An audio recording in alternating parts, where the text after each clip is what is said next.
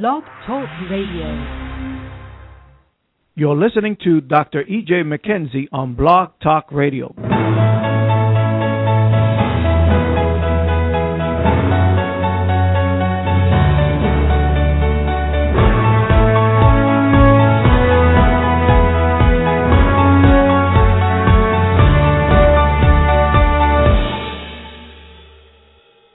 Greetings, this is your host, E.J. McKenzie with the Master Key.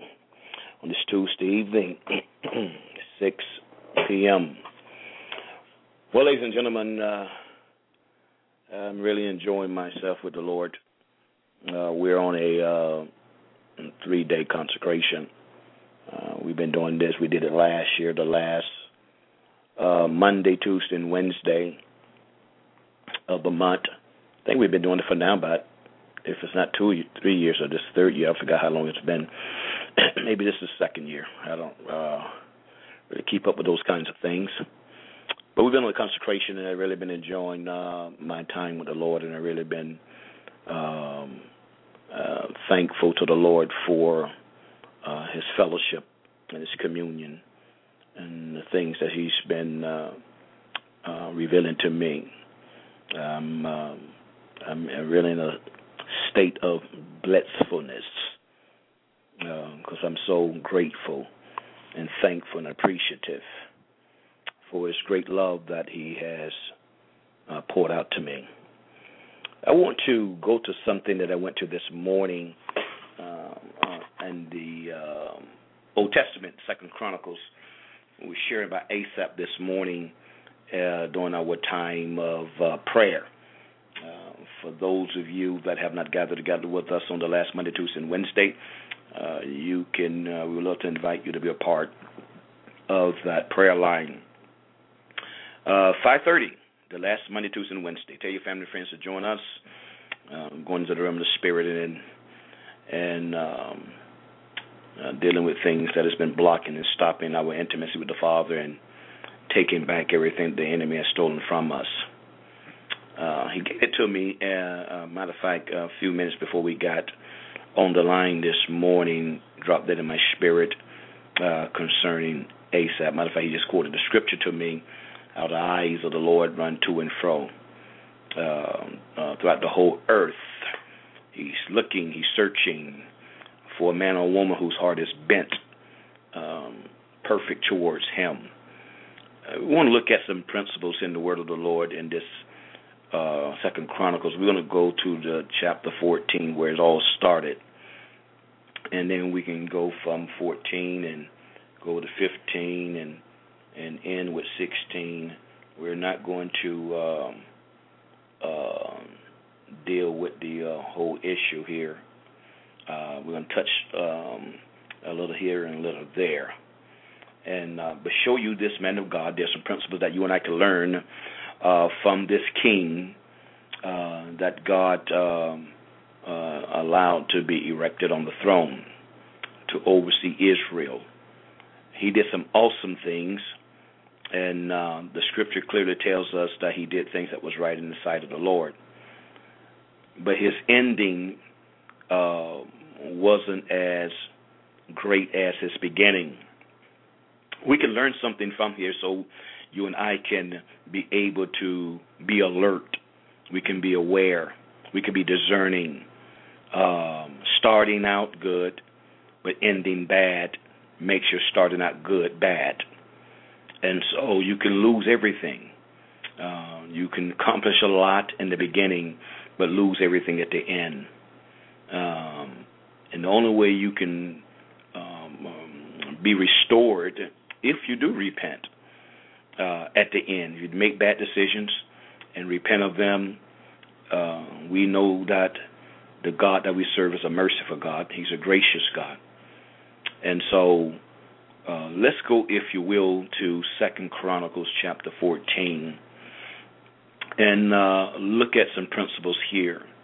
Starting at verse 1, we're going to be just touching different ones in here uh, um, uh, in the word of the Lord. Verse 1 says So Abijah slept with his fathers, and they buried him in the city of David, and Asaph his son reigned in his stead. In his days, the land was at rest for 10 years. Then something else to, had to happen after the 10 years. We'll see as we continue to read. And uh, I'm going to show, share some principles uh, from my life um, as I went back over this year. I know God, I can kind of tell when God speaks something to me for me. And uh, when we finished praying this morning, I went back over chapter 16. But then I then I knew he wanted to continue to talk with me, so I went all the way back to the beginning of Asaph, which starts here at chapter 14, 15, and 16, ends at 16, and Second Chronicles here. But notice the principle here, if you in, in verse 1, it says, In his days the land was at rest for 10 years. I was talking to uh, one of my spiritual sons today, uh, and he was sharing me about uh, a Christian gentleman uh, uh, talked to him about uh, an investment he may want to get in, look into getting into, and that investment he told I think it's crackling, uh, or something like that. Uh, uh, I said I don't think I ever heard that before. It's drilling for oil, but uh, it's pumping water into the earth with chemicals to be able to bring the oil up. And he said a lot of people has died because the chemicals get into the water system. He was telling me about one particular city uh, I think he saw it on the news or something. Uh, people dropping dead on the street, children with cancer because of those chemicals that they put in the water to bring the oil up. And uh, he was telling the the uh, the, the guy who was talking to him about the investment that um, he couldn't see himself getting involved in anything like that because people's dying behind that. And um, and him and I was di- dialoguing. Uh, when it comes down to money, that is that's where the love of money becomes the root of all evil. Uh, when God bless you, you don't have to hurt anyone. Uh, when God bless you, you don't have to. Whatever He's blessing you with is not going to violate somebody else's life. And so, because of greed, uh, people will do anything. They don't care how many people die and usually drilling for oil anyway. These guys are probably multi-billionaires, and uh, but greed, and so uh, we shared that with me. I, it brought my attention to a message I did years ago called "Prosperity in a Famine Land." Prosperity in a famine land, and in that particular message, we was talking about the blessings of the Lord and prosperity.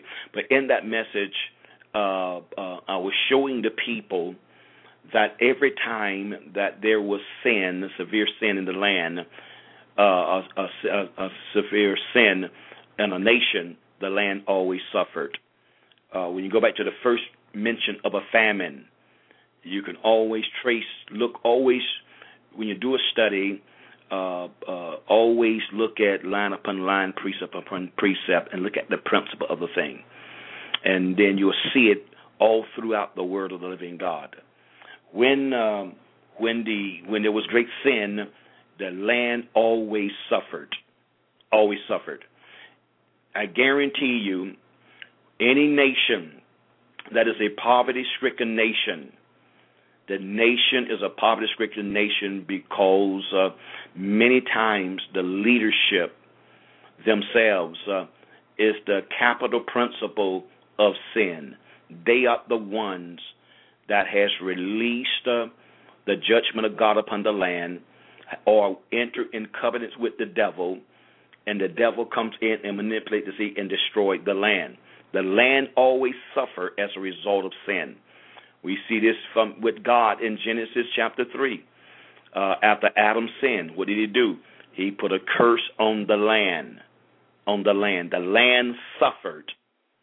When there is a nation or a people or a community that will make up their decision or will make up their mind, excuse me, that they're going to follow the Lord. They're gonna are they gonna enter into a covenant with the Most High God. Lord, we're going to serve you all the days of our life. Ladies and gentlemen, I guarantee you, the land, the community, wherever it is, uh, it will begin to prosper. I guarantee you their crops will be greater than everybody else's crops in hundreds of thousands of miles around them who have not covenant with God. I guarantee you that uh, uh, um, witty inventions will break out. God will give people dreams and visions concerning doing things, creating things, and who will cause that community or that city or that nation to flourish. Because that people has made a decision that they're they're going to covenant with God and they're going to serve Him all the days of their life. When we here's another pattern in the Word of the Lord.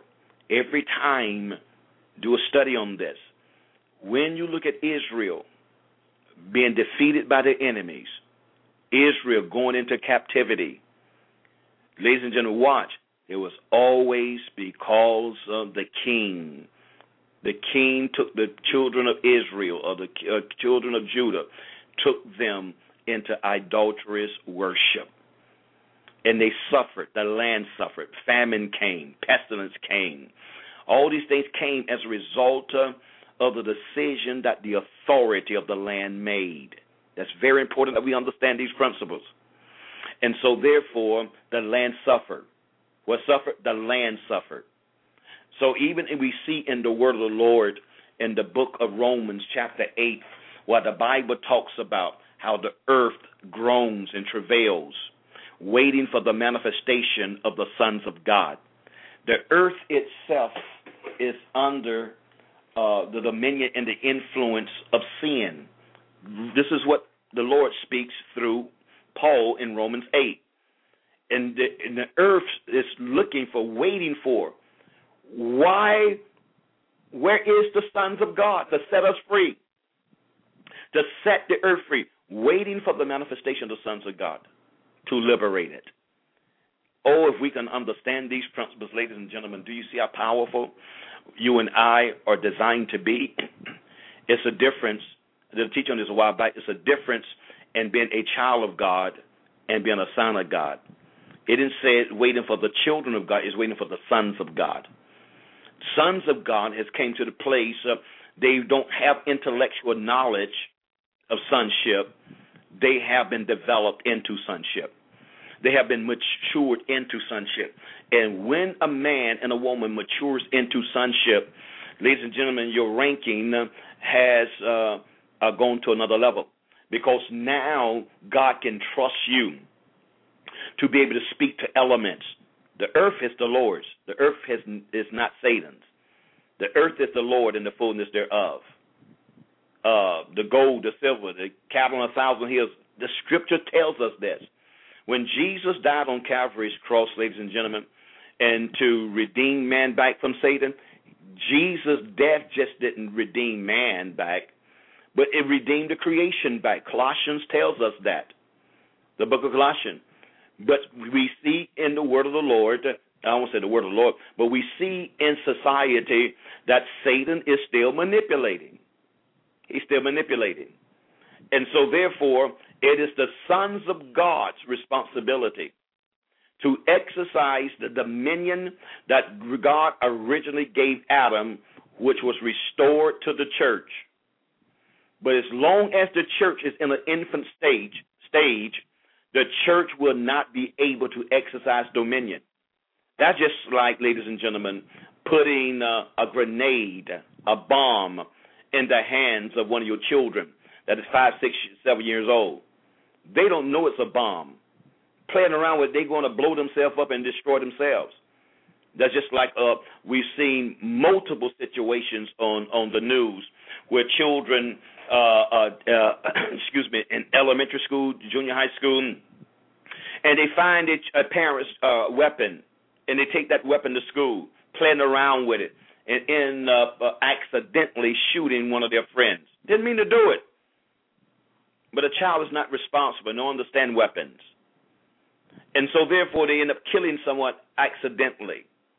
That's what will happen if God released uh, uh, into your hands full dominion which God gave to Adam before he sinned.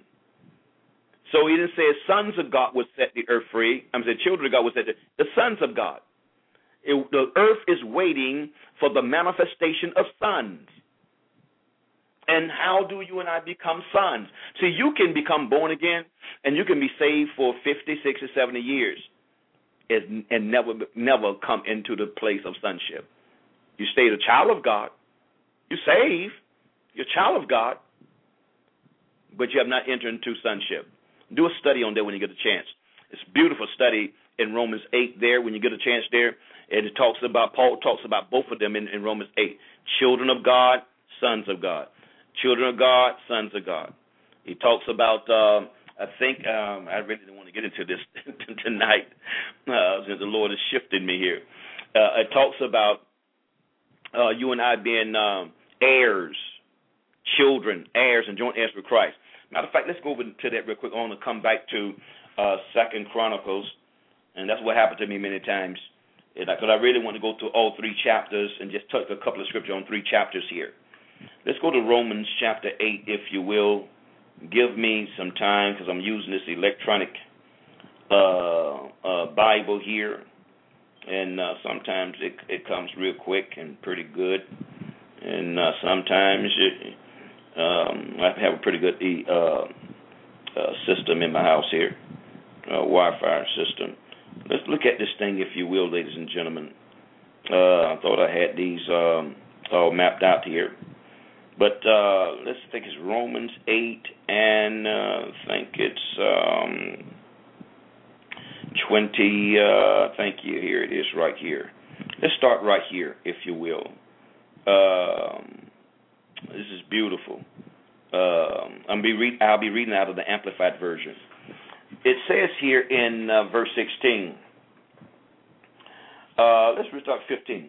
For the spirit which you have now received is not a spirit of slavery, to put you once more in bondage to fear, but you have received the spirit of adoption, the spirit which uh, uh, the spirit producing sonship, in the bliss of which we cry, Abba, Father, producing sonship. The Holy Spirit producing sonship. And it goes on to say, verse 8, 16, the Spirit Himself does testify together with our spirit, assuring us that we are children of God. Now, the Spirit design, uh, uh, goal, uh, job is to produce sonship. It is say we were sons. You are children first, and children grows into sonship. 15 talks about amplified version, producing sonship, 16 says, The Spirit Himself does testifies together with our spirit, assuring us that we are children of God. Assuring us that we are children of God, not assuring us that we are sons of God. Assuring us that we are children of God. Let's move on, if you will, verse 17. And if we are His children, then we are His heirs. And it says sons. Every child is an heir. My children well, basically all of them almost grown now. Um, um, let me see, money is 16. Uh, turned 16 this year. Uh, ecstasy is considered a um, uh, an adult now. So she just turned 19. uh, see, they when you get 18, you you you you see yourself as an adult. I have no problem with that as long as you're responsible. As long as you can buy your own food and buy your own clothes and pay your own way, um, have no problem with that. So, but as long as you're in my house, you're still my child. Uh, grown up, whatever the case may be, until you be you take care of yourself. But let's move on, if you will. And if we are uh, his children, then we are his heirs. Uh, heir. Every single thing that I own, my children's heirs of it even if even if all my children was three, four, five years old, they still is an heir of everything that I own. It really belongs to them. It just haven't been released to them. It haven't been released to them. So notice what it says. And if we are his children, then we are his heirs also, heirs of God and fellow heirs with Christ, sharing his inheritance with him. Only we must uh, only we must share his suffering if we are to share his glory. And, and there's a principle here.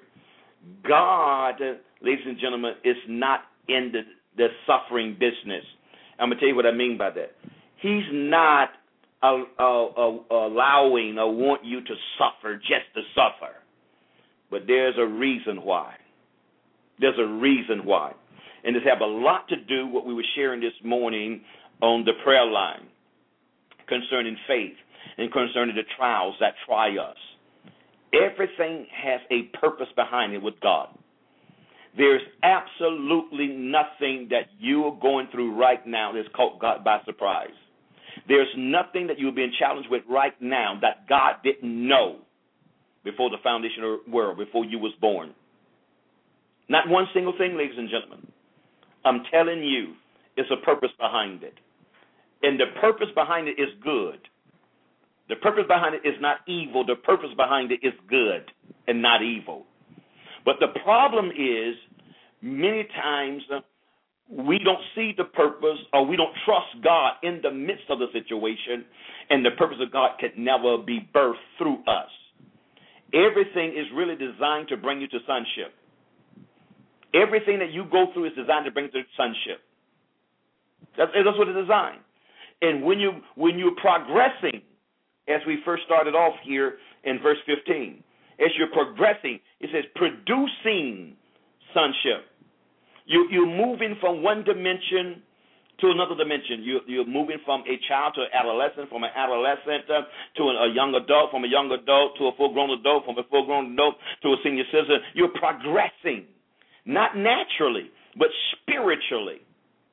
And suffering, ladies and gentlemen, is, is, is, is the thing that God uses to qualify your sonship. And how he does that? By my faith, trust in the midst of him. I, my faith is in God, my Father. I know my Father loves me. And I know my Father does not allow me to go through anything to destroy me. There is no temptation taking you, but such as is common to man.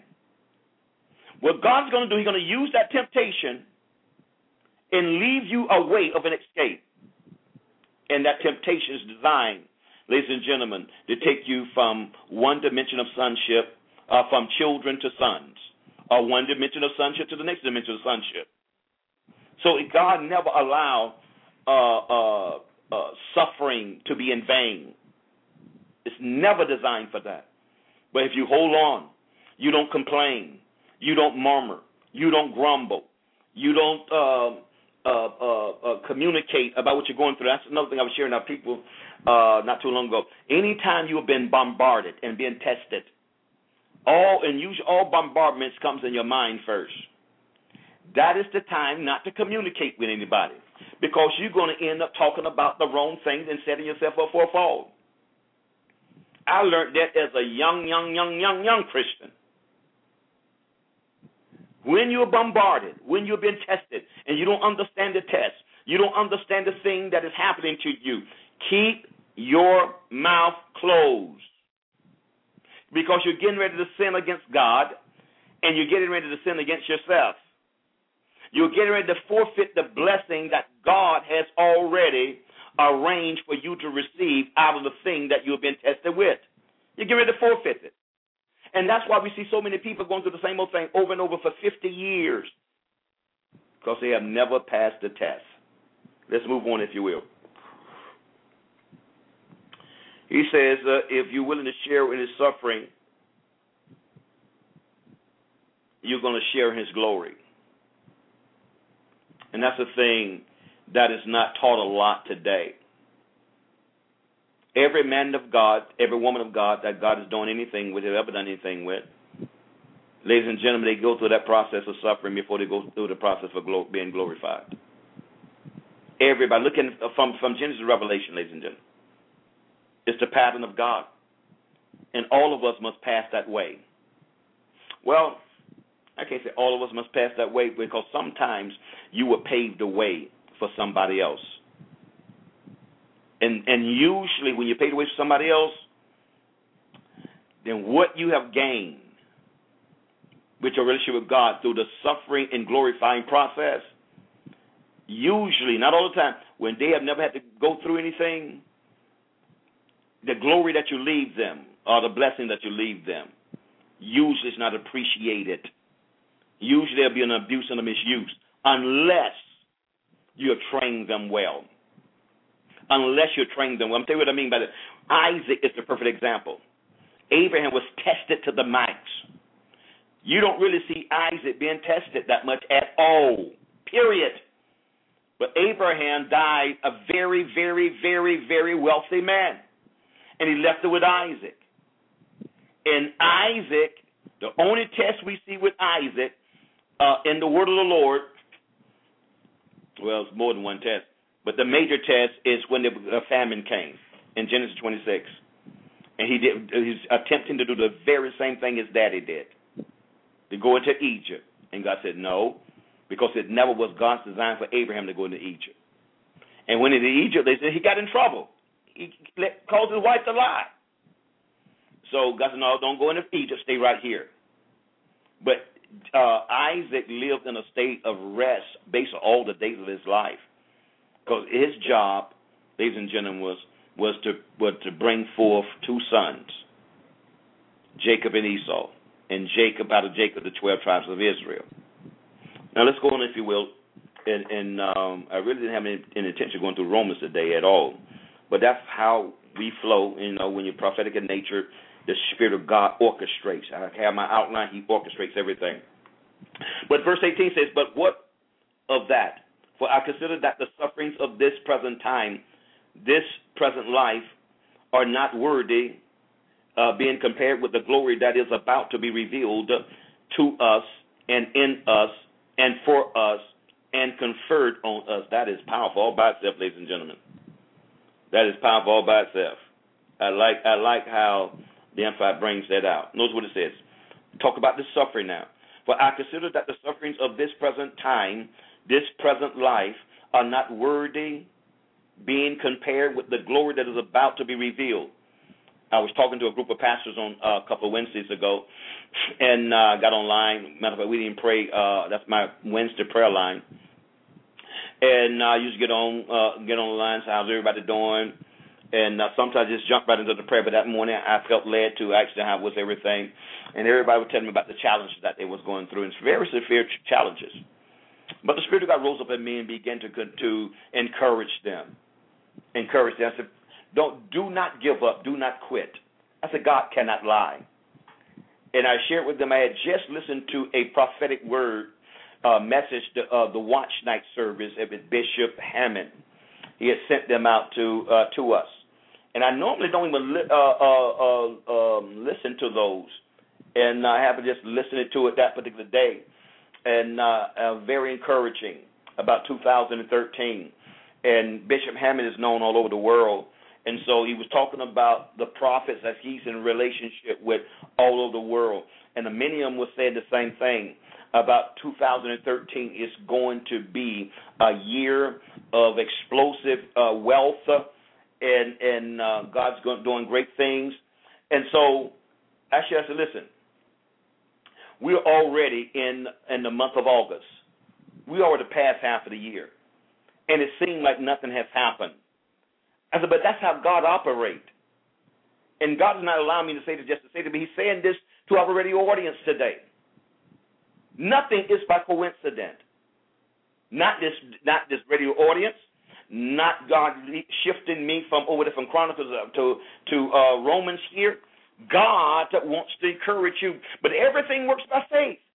This is not the time to give up. This is not the time to quit. God's word is going to come to pass in your life. And when God is speaking the same thing to basically the majority of the of the uh, uh, apostles and prophets, uh, not just in this nation, globally, and everyone got their own twist to it. Other words, because we prophesy in part.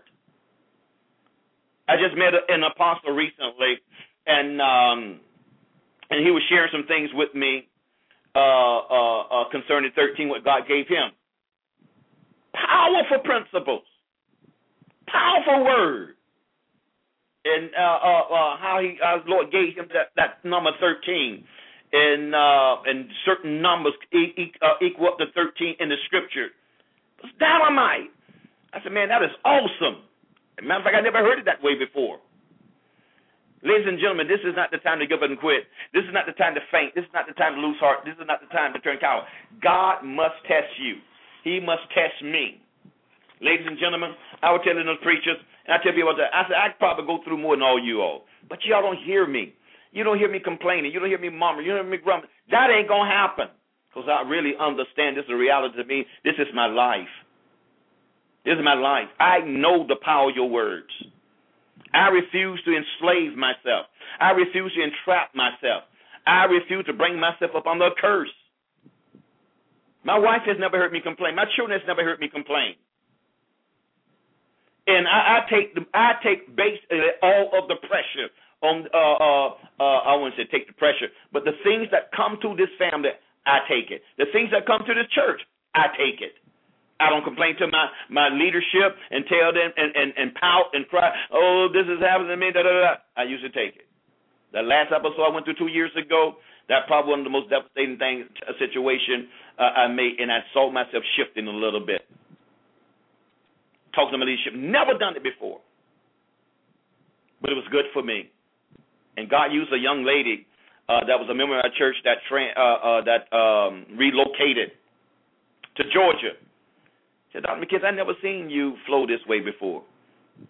I was with us when we went through that last situation, and you never, ever uh, said anything to nobody. And and God used her to let me examine myself. She wasn't a preacher. She wasn't a teacher. She wasn't an apostle, prophet. That's how God operates. And we have to humble ourselves, acknowledge, okay, wait, you, you, you're right. I see that. And I went before God and repented before the Lord. I wasn't complaining anything at all, but I was getting up uh, and I was sharing the state of God concerning the panorama and myself and blah blah blah.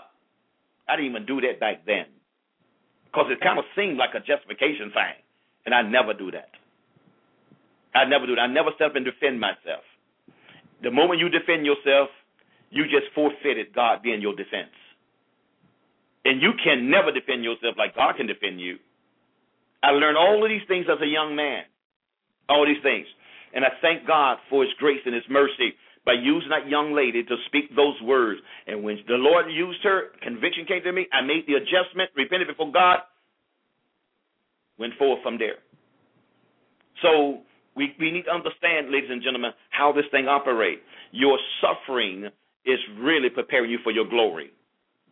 I'm going to say it again. Your suffering is preparing you for your glory. Your suffering is not designed to kill you. Your suffering is not designed to destroy you. It is designed to prepare you for your elevation. It's designed to prepare you for your promotion. Because if you ever receive the blessing, you receive the glory without properly and adequately going through your suffering, when the glory comes, the blessing comes, it will destroy you. You want to know why? Because the glory is bigger than you.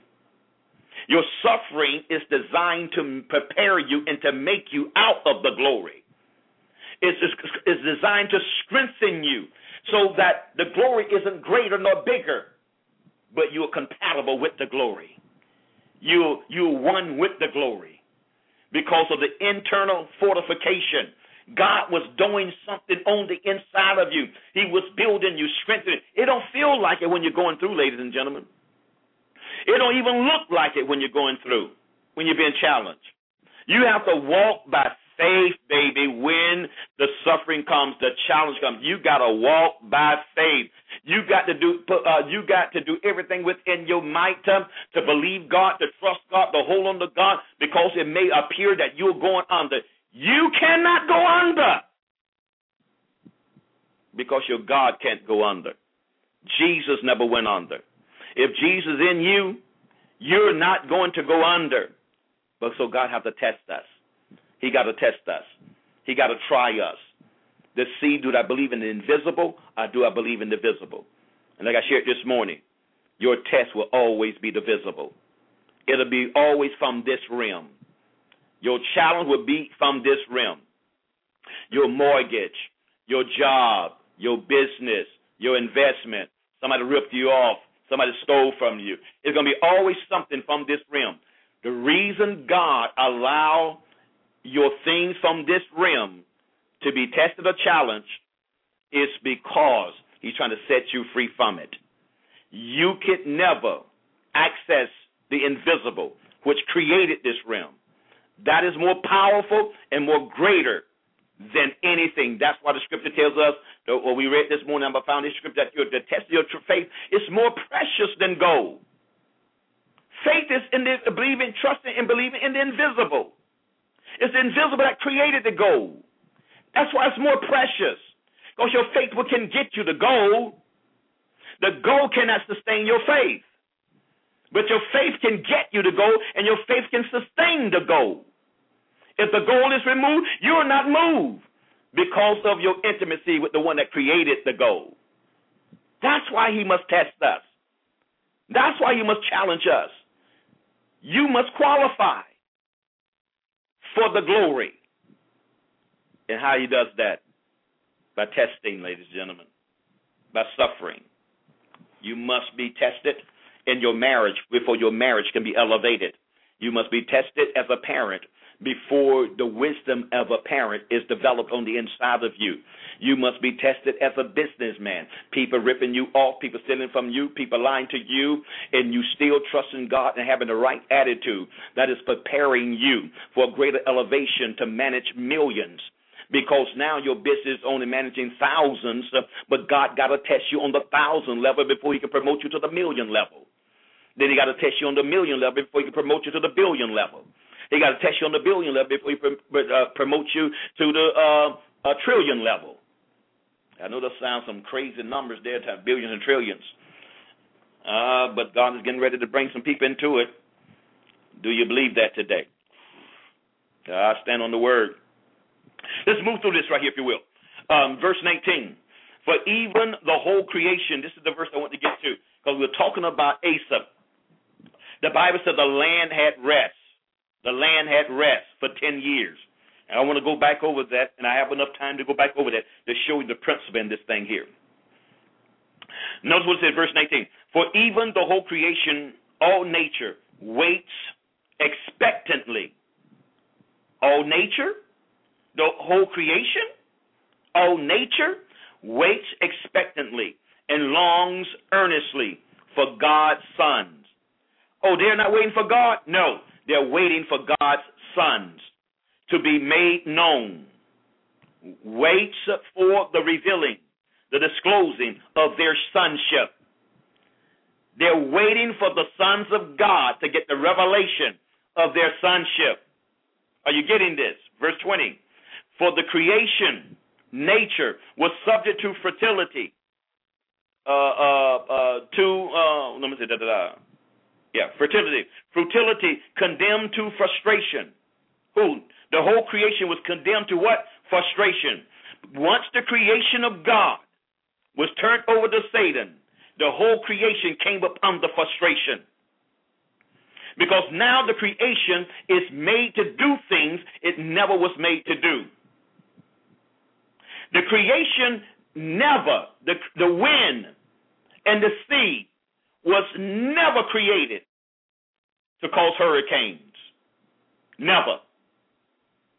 The faults in the earth was never put there to come subject to Satan, that he would use and manipulate the faults in the earth to cause earthquakes. That was never designed.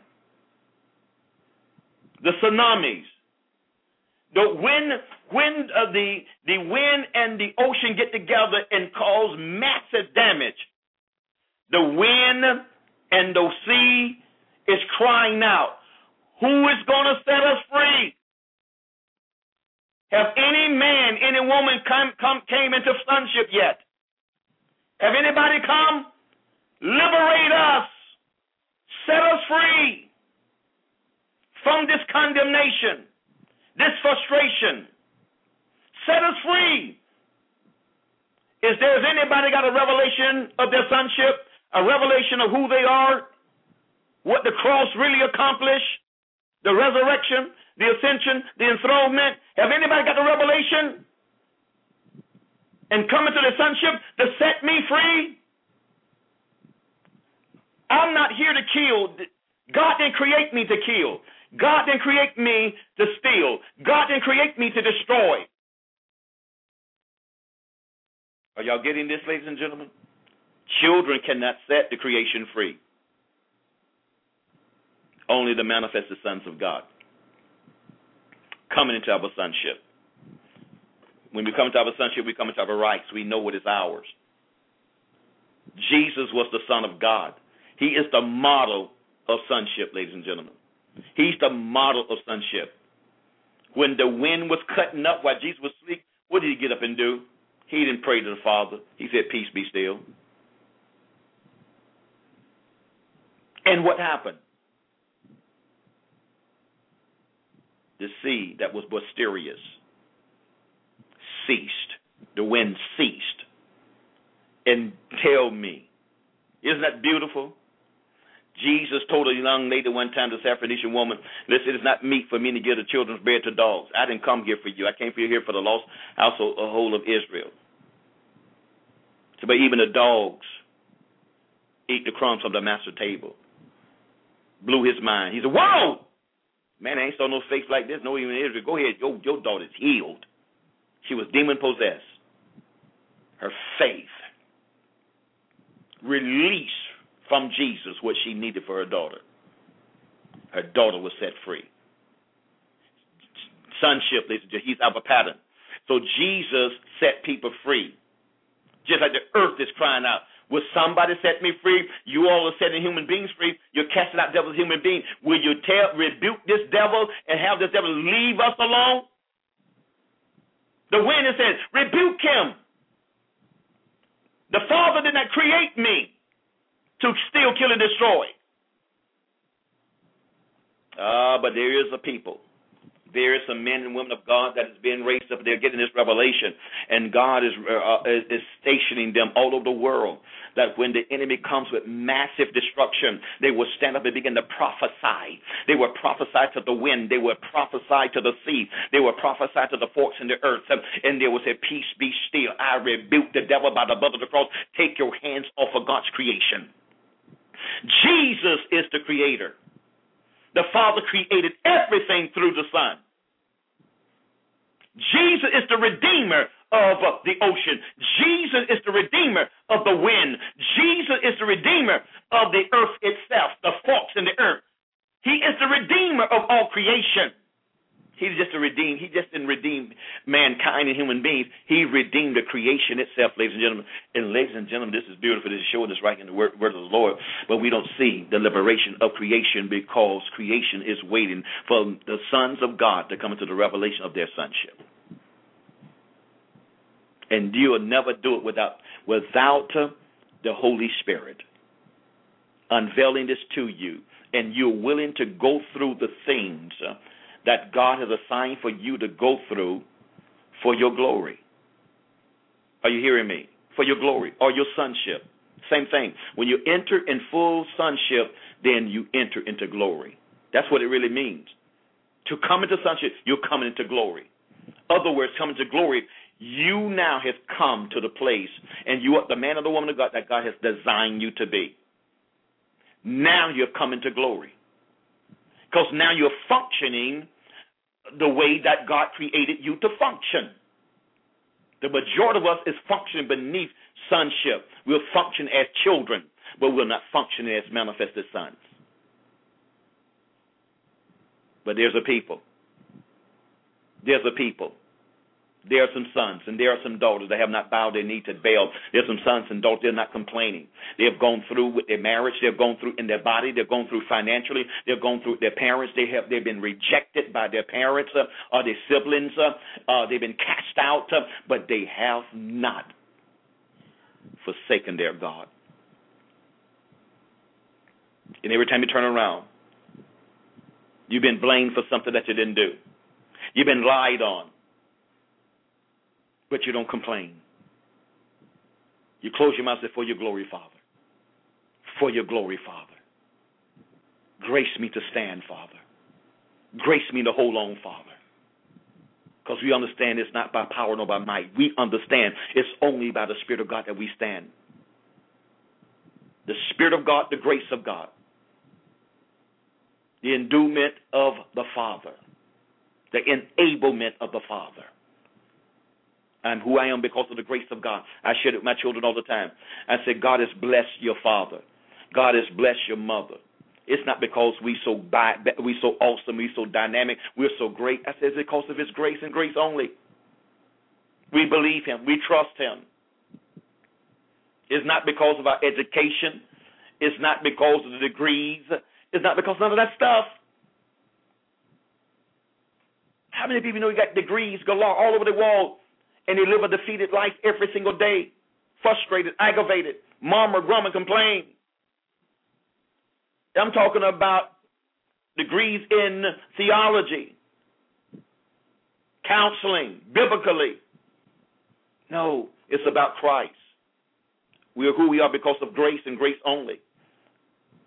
And once we forget that, then we have already failed but we can enter the sonship because we refuse to complain. We refuse to murmur. We refuse to grumble because our faith, our trust, our confidence in the one who created us in his image and his likeness, the one that saved us, delivered us, set us free, the one that redeemed us from the hand of the enemy, the one that delivered us from the powers of darkness and translated us into the kingdom of his dear son, the one that's come into our life with the Godhead, the Father, Son, the Holy Spirit lives within us and we trust Him. We hold on in the midst of our suffering because we know it's on a matter of time that we're going to be lifted up far above uh, the suffering, the pain, the aggravation, frustration, the manipulation, the lies, the character assassination. It's only a matter of time. You cannot stay there. You cannot live there. It cannot hold you down. It, it couldn't hold Jesus down. It will not hold you down. A day of resurrection is coming from you. If a day of death came to you, a day of resurrection is coming to you.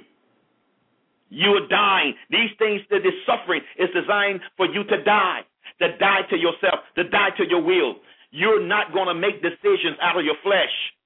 I'm going to die to my flesh. I'm going to die to my will. I'm not going to make a decision in this state because I'm going to make the wrong decision. But I'm going to hold on. What is he doing? He's allowed me to experience death to my will, death to my desires, death to my thoughts, uh, death to everything that I would have done to bring myself out of this situation. Then all of a sudden, just like Jesus was raised from the dead, all of a sudden you have been raised far above the accusations, the slander. You've been raised far above that which people have stolen from you and ripped you off you you you you experiencing resurrection now. But you want to know what the suffering does?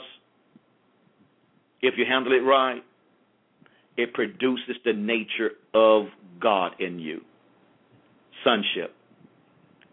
Then those same people that God used to come against you, not the devil, God used to come against you.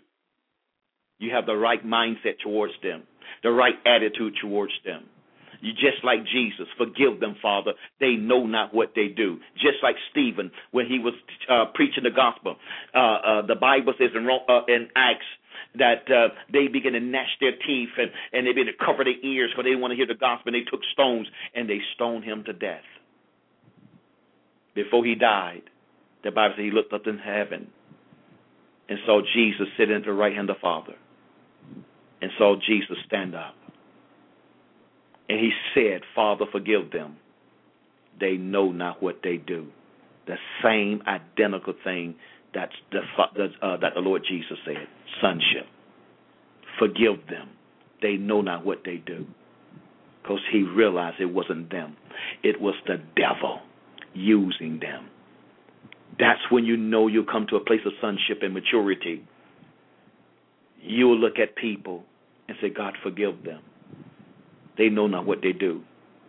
When I went through my uh, situation two years ago, I never experienced no pain like that. I never experienced accusation and slander, character assassination, the way uh, uh, it happened to me. Folks rose up and gathered together. They band together and came against me. I never touched them with my tongue, and I could have, because that was a test for me. And a lot of people have absolutely no clue what I'm talking about.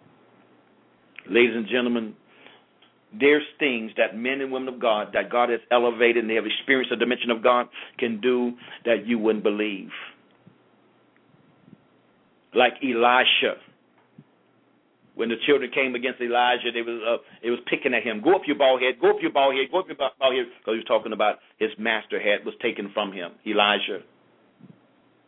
He commanded the bear to eat them, uh, to to uh, jump on them, and that's exactly what happened.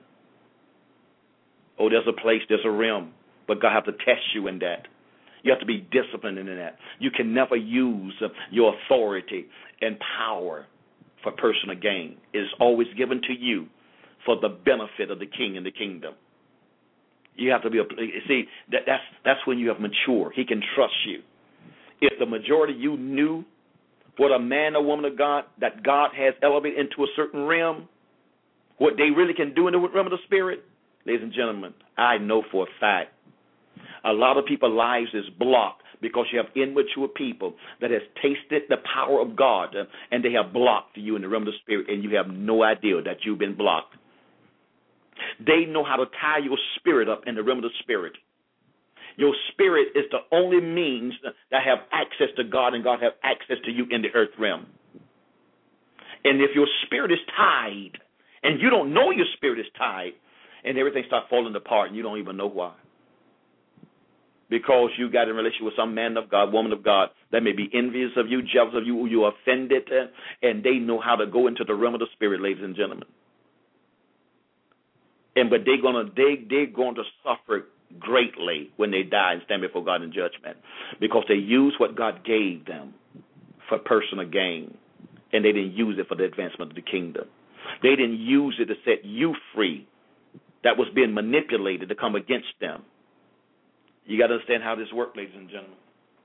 You'll be shocked and surprised of the ability of certain men and women, especially people that that that is more prophetic and apostolic. But I don't want to use the word apostolic today because a lot of this stuff, apostolic people. Let me leave that alone. Let me move on. For I sin with my tongue and uh, we want to continue to stay in alignment with the Father here. So we see here in the Word of the Lord that, that notice what the Scripture says. It's verse 20 here. Beautiful, ladies and gentlemen.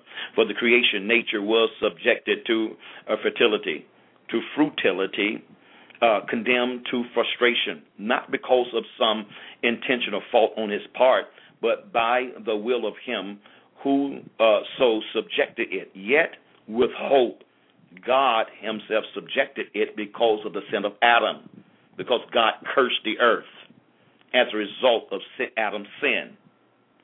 And it goes on to say here, verse 21, that nature, creation itself, will be set free from its bondage to decay and corruption and gain an entrance into the glorious freedom of God's children. Freedom of God's children, not freedom of God's son, but who's going to set it free? The sons the sons will set it free, that it will enter into the glorious freedom of God's children. The children has been set free. The moment you gave your life to Jesus, the, the, the Jesus broke the power. Now I'm going to say the power, the authority of Satan, or the right of Satan, the right of sickness, the right of diseases on you. The right. His power may be still active in you, but his right has been taken away. And that's why you now have to exercise your right over the power of the enemy and tell it it has no right. But the problem with that, a lot of Christians don't know that the devil don't have no right. He really don't have a legal right to you. And that's why the Bible tells you and I in Matthew chapter 18, whatever you bind, whatever you bind, whatever you bind, you wait on somebody else to bind the devil for you. Whatever you bind will be bound in heaven. Is is what is already bound in heaven. Whatever you loose is what has already been loosed in heaven. I love the Amplified because it brings that closer to Greek. It said, whatever you forbid, whatever you forbid, not your daddy, mama, brother, sister, not your pastor, whatever you forbid to be unlawful and improper is what must be already unlawful and improper in heaven. But what is unlawful and improper in heaven? Satan. What is this unlawful and improper in heaven? Divorce. Whatever is unlawful and improper in heaven? Uh, chaos, confusion, division.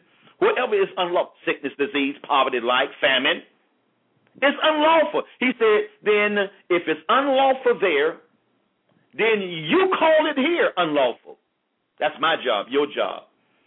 But a lot of times we get frustrated and we're tired of fighting. And but it's our responsibility to enforce what's in heaven, in earth. You got to forbid it. And whatever is lawful and proper in heaven, you declare it to be proper and lawful on earth. So you speak to your body and you tell your body, say, listen, this thing that's challenging you, it is unlawful and is improper, and I forbid your function in my body. Get out of my body now in the name of Jesus. But that which is proper, that which is lawful, I permit it. Divine health is proper. Divine health is lawful, and I permit it in my body. You might have to say that 50 times a day, all day long, uh, five days a week, whatever the case may be. Saying it in faith. You can take it to the bank, ladies and gentlemen. It's going to manifest. It's going to manifest. Are, are you hearing me? So here, beautiful. Uh, the scripture let us know, ladies and gentlemen, that the creation is waiting. It's waiting for you. It's waiting for me. Uh, uh, uh, many of you, uh, I don't know if many of you, because I don't know all, how many of you guys uh, is with us today, but I remember when Hurricane Katrina was coming here, and we were having prayer meeting one Monday. Here is an example of liberating creation. And uh, uh, uh, uh, I am a stickler for being on time because to me, this be, uh, being late is disrespecting the Holy Spirit. And see, this is another thing. See, you want to bind the devil and, and speak to creation, and you disrespect and dishonor God. You can't you obey God. All of these are principles. This is why people. It, it's just amazing. It's amazing. We want to flow in this, but we don't want to be subject to the God that created me and provided sonship for me. I want to dishonor him and disrespect him when God said, "I want you, I want you in in, in church at at um, church start at seven o'clock. I want you there." No, you come in seven fifteen, seven twenty, and just walk in there, prance your little cell in there, and then when, if we if it's in a prayer meeting, we start doing spiritual warfare. You want to get right engaged in spiritual warfare and do not understand. You dishonor, disrespected him, and you want to bind the devil. The devil's going to laugh at you. Say, how can you bind me when you're already bound? By the mere fact you dishonored your God, you you bound yourself. All these little principles. So therefore, uh, let's let's close right right here. It says here in verse 22, we know that the whole creation of irrational creatures has been moaning together in the pains of labor until now. And not only the creation, but we ourselves too, who have and enjoy the first fruits of the Holy Spirit, a foretaste of the blissful thing to come, groan inwardly as we wait for the redemption of our bodies from the sensuality of the grave which will reveal our adoption, our, our manifestation as God's sons. Well, I didn't get a chance to get over to Asa. That's really thought that's where God was going to take me. That's what I love about the Lord. When you're sensitive to Him, you just let Him have His way. You go with Him. But He's waiting for sonships. Uh, not sonship, um, men and women that will come to the place of the revelation of sonship. Then you and I will begin to rule and reign.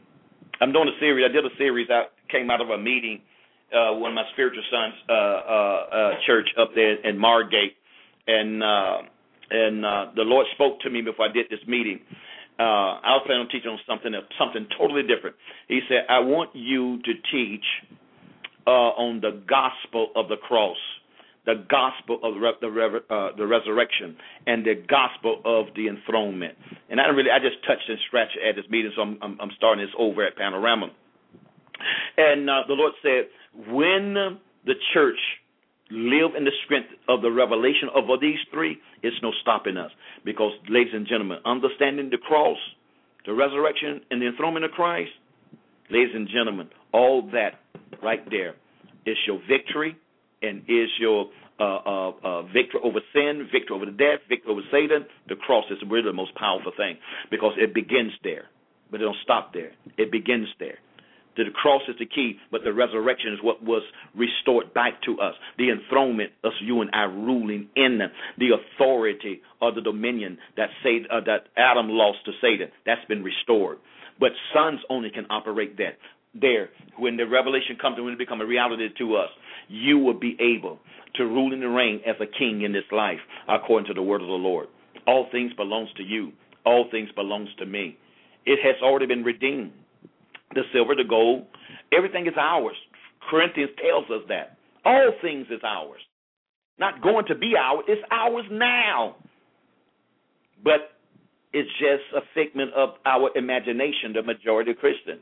We we hear a good message, oh man, that was good, that was good. But we don't believe it. Because our eyes have not been opened to the reality thereof for us to begin to walk in this and begin to exercise it. Demons will begin to bow once this becomes a reality. To they know they're operating illegally. They know they've been defeated. They know the armor has been taken away from them that they trusted in. It's already been done. They know that. So let's arise. Let us stop complaining, stop murmuring, stop grumbling. Let us go ahead and ask God to grace us to die daily, like Paul did. Uh, we can experience the life of Christ daily. It's only through the death that you experience the life. So be willing to die to yourself so you can experience the life of Christ in every area and facet of your life that you will come into sonship. But it's through the suffering. People say, well, that's I don't have to suffer because Jesus suffered. Well, in a way, that's true. But you got to bear your personal cross in order for you to come into your personal glory.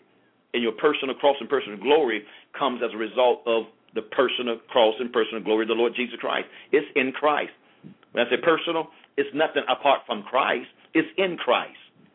But you and I individually must be willing to go through the same process. Oh, we don't have to die on the cross. The death is the death to self, not a physical death, a death to E.J. McKenzie. That if I die to e, if E.J. died to himself, then E.J. will experience the resurrection life of my Lord and Savior Jesus Christ. That is why Paul makes this statement in the in Corinthians there when he asked God three times to take the thorn away from him. And what did God say? My grace is sufficient. He got a revelation. And then he turned around. Now Jesus God said, My grace is, is sufficient, for my strength is made perfect in weakness. Then he said, Well, I'm gonna glory then in my weakness. I'm gonna glory in tribulation. I'm going to glory in testing. I'm going to glory in this. I'm going to glory in that. Glory, glory. Because when I'm weak, then I am strong. And he understands the strength he's talking about is the strength of Jesus and not his strength. That's how you and I come into sonship. I pray today that you got something from the word of the Lord. The Lord has challenged your faith today. And I pray that God has uh, enlightened you why He has allowed you to suffer certain things. Get your eyes off people because everybody have a season. Everybody have their own time. Get your eyes off of people. And when it's people, when it's their time to uh, be blessed or their time to be elevated, learn how to rejoice. Learn how to rejoice with other people. Learn how to praise with other people. Learn how to be happy for somebody else. Learn how to do that. And when you do that, what it's doing, it is destroying all envy and strife and jealousy and covetousness out of you. And you understand that it's the Father that's doing that for them. And you rejoice with them during their season because you have a season. Everybody have a season. And if you rejoice with them when it's their season, God will call somebody to rejoice with you during your season. Ladies and gentlemen, this has been your host, Dr. E.J. With the Master Key. We pray that you would take this, meditate on this, and go back over this, if you will. Go back over this and meditate on everything that God has said because He's preparing you for glory. He's preparing you for glory in your marriage. He's preparing you for glory with your children. There's children that's been cutting up and the devil has used them for 50 years, uh, but there's a glory that's coming because you had the right attitude. You kept on praying for them. You didn't give up on them. You didn't quit upon them. You know that God begun a good work in your children, that He was going to finish it until the day of the Lord and Savior Jesus Christ. You kept on speaking that. And then your child had a divine encounter. And when your child had a divine encounter uh, uh, on their road to Damascus, their eyes, uh, uh, uh, the scale fell off their eyes. Their mind was renewed. And they came back like the prodigal son because they had an encounter with the Most High God. I decree and declare that your children will encounter God before 2013 is over with. I decree and declare your spouse will encounter God before 2013 is out. I decree and declare that you encounter God in your health. You're going to encounter God in your wealth or the like thereof, and you're going to experience the glory of God. I speak to you now and I command you to worship him in the midst of your test. I command you to praise him in the midst of your test, in the midst of your challenge, in the midst of your service. I command you to get your eyes off of people, get your eyes off of circumstance and situation. Put your eyes on the Lord of Lords and the King of Kings who died on Calvary's cross for you, for your salvation, for your deliverance, for your success, for your restoration, and for your reconciliation. Don't allow his, the death of Christ to be in vain in your life. Don't allow it. This is your due season. This is your set time. 2013. The word of the Lord has been spoken from heaven. This is not the time to give up. This is not the time to quit. I don't care, ladies and gentlemen, if it goes down to the wire. It goes to December the 31st, uh, uh, uh, 1159. But I decree and declare 1159 30 seconds away from 12 o'clock, God's going to manifest on, with you and for you. You will not leave out of 2013 without God blessing you, without you receiving the manifestation of your blessing. I speak to you today. I decree to you today. I declare to you today. You will not leave out of 2013 without the manifestation of the blessings of God falling upon your life and in your life. We love you today. We appreciate you today. We thank God for you today. Once again, come join us in the morning. Tomorrow morning is our last day of our last mon- uh, last Monday, Tuesday, and Wednesday prayer line. Let's see what the Lord will pray through us tomorrow, war through us tomorrow, and battle through us tomorrow. Let's come together collectively. One will put a thousand to flight. Two will put ten thousand to flight. Tell your family and friends to join us. Once again, this has been your host, Dr. E.J. McKenzie the Master Key. We pray tonight that your sleep will be sweet. In Jesus' name.